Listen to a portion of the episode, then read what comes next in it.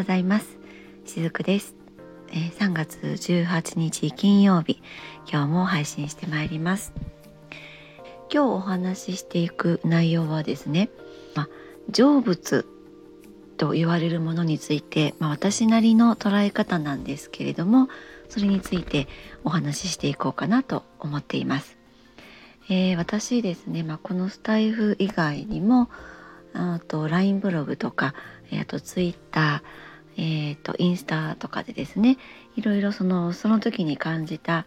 メッセージを、えー、配信しています。で、え、ー、とインスタのストーリーはですね結構、えー、頻繁頻繁にあのメッセージを配信してるんですよ。でもちろんそのメッセージ性のあるものばっかりじゃないんですけれどもなんか必ず毎日1回はそのえー、メッセージ性のあるものもストーリーズに上げてたりします。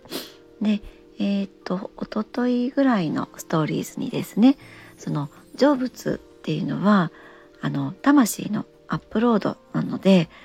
まあ、その魂がアップロードしていくためには、えー、まあ、この世でこの地球上でですねあらゆることを体験してその体験したもので、まあ、感情を味わい尽くすそれだけで大丈夫なんだっていうようなことをメッセージとしてあげていました。で、まあ、あのストーリーズってですね皆さんもご存知かなと思うんですけれどもいいねボタンをね押せますよね。まあそのストーリーズそのメッセージをあげた時に割といいねをたくさんいただいたので皆さんの心に何かしらこう響くもの届くものがあったのかなと思ってそして今日はそれをテーマとして取り上げてみようかなと思いましたもうちょっと深掘りしてですねお話ししてみようかなと思っていますこういったスピリチュアルに、えー、ご興味のある方もない方もいらっしゃると思うんですねで、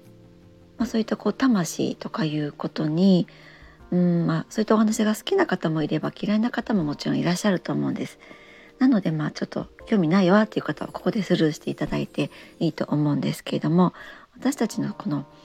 肉体だけで生きてるわけではなくて、えー、魂を持って生きています。でこの魂っていうのは輪廻転生を繰り返すんですね。でそれは1回や2回とかではなくて何百回も人によっては何百回も生まれ変わる人もいます。過去世とかいうね言葉もありますね前世とも言ったりしますけれどもその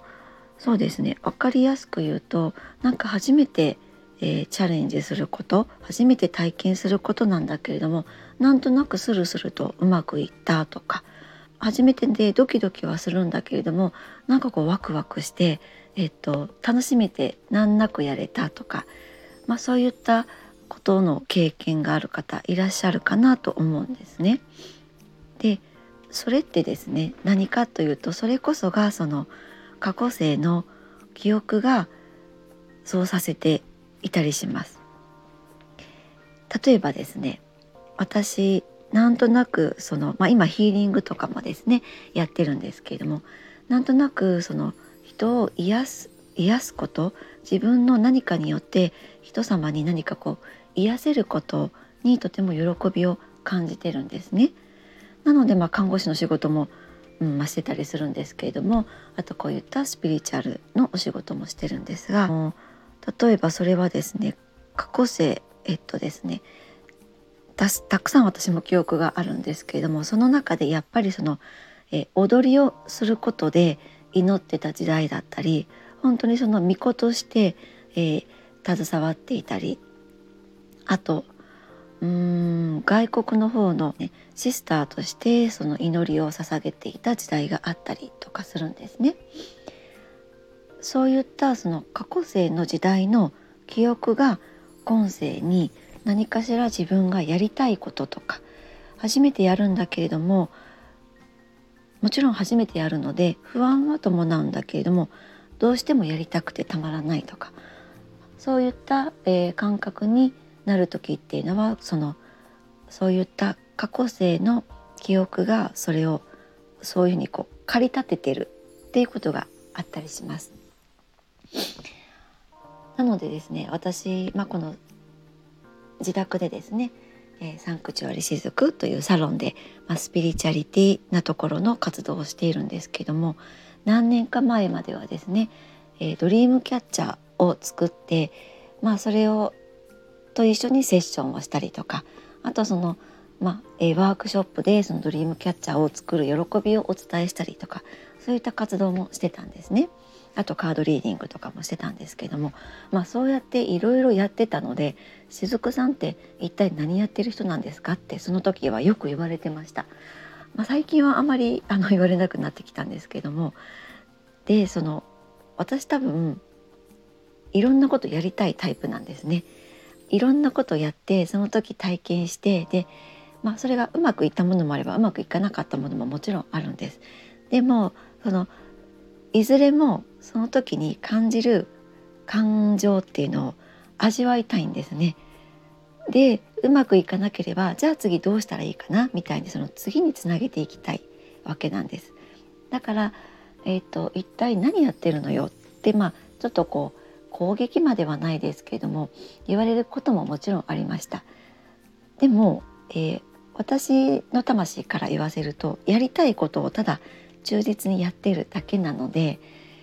一体あれこれやって何やってんのって 言われる、まあ、質問とかご意見っていうのは私にとっては愚問だったんですね。いやいややりたいことを魂が感じるままにやりたいことをもちろんその自分の責任においてですよ誰かに迷惑かけたりとかそういったことはもちろんない中でのことです。でもそうやって、えー、自分の魂がやりたいことをえー、ただ実直にやってただけなんですね。でそれっていうのがその魂が持っている過去世の記憶に基づいて今世もそれを、えー、体験したいそこに私の魂、えーと、肉体が応えてるっていうだけなんです。でまあちょっと私の話にですねだいぶ内容があのそれてしまったんですけれども今日のねテーマにありますその「成仏するためにはとにかく今世でああれをやり残したなっていうものを自分の中に残さないことが一番大事だと思ってるんですね。あの今世が自分にとってどんなものだったかっていうのは本当に最後の時まで最後の瞬間まで自分の命がなくなるその最後の瞬間まできっとわからないものだと思っています。どんなにああ私の人生って充実してるって今この瞬間思ったとしてももしかしたらその最後の瞬間にはああれもやり損なったとかってあるかもしれないんですね。それは本当にその時じゃないとわからないとは思っています。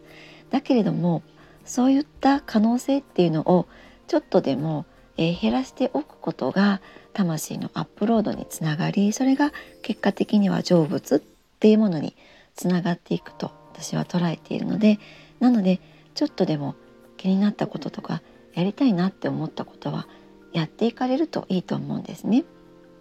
でその結果がその例えば成功だったり失敗だったりしてもその結果にそういったこれは成功したなとかこれは失敗しちゃったなってそれを決めつけてるのは自分だったりするんですね。畑から見ればそれはあすごいねそれ成功したねっていうこともあるかもしれません。あるいは逆に自分は成功したと思ってても傍から見ればうんなんかそれ失敗なんじゃないかなっていうこともきっとあると思うんです。でも、まあ、それでもいいんじゃないかなと私は思ってて自分にとってそれが満足であればいいと思うんですね。自己満足であればいいと思うんです。成功か失敗かとか、まあ、そういうふうにえーと、ジャッジしてしまう時っていうのは必ず他人の目線が自分の中に入ってきている時です。そうすると自分がやりたいことをやっていれば、えっ、と自分の内側って充実するんですね。そこに他人の目線が入ってくるからこそあこれはあの人にとってはどうだどう映ったかなとかそういうふうにあのなってしまうだけだと思うんですね。なので極端な話自分がどれだけその自分がやりたいと思ったことに対して、えー、満足してそれをやり遂げられるかっていうことこそが、まあ、今世で自分に与えられている、まあ、どのどの人にも与えられているうん、まあ、義務と言ったらちょっと重たいかもしれないんですけれども与えられている権利なのかなと思っていたりします。はい、えー、今週1週間今日で金曜日なのでですね。まあお仕事終わりの方もいらっしゃるかと思います。明日はですね朝10時にこの配信をしていきますのでまた聞きに来てくださると嬉しいです、はい、今日もありがとうございました。しずくでした。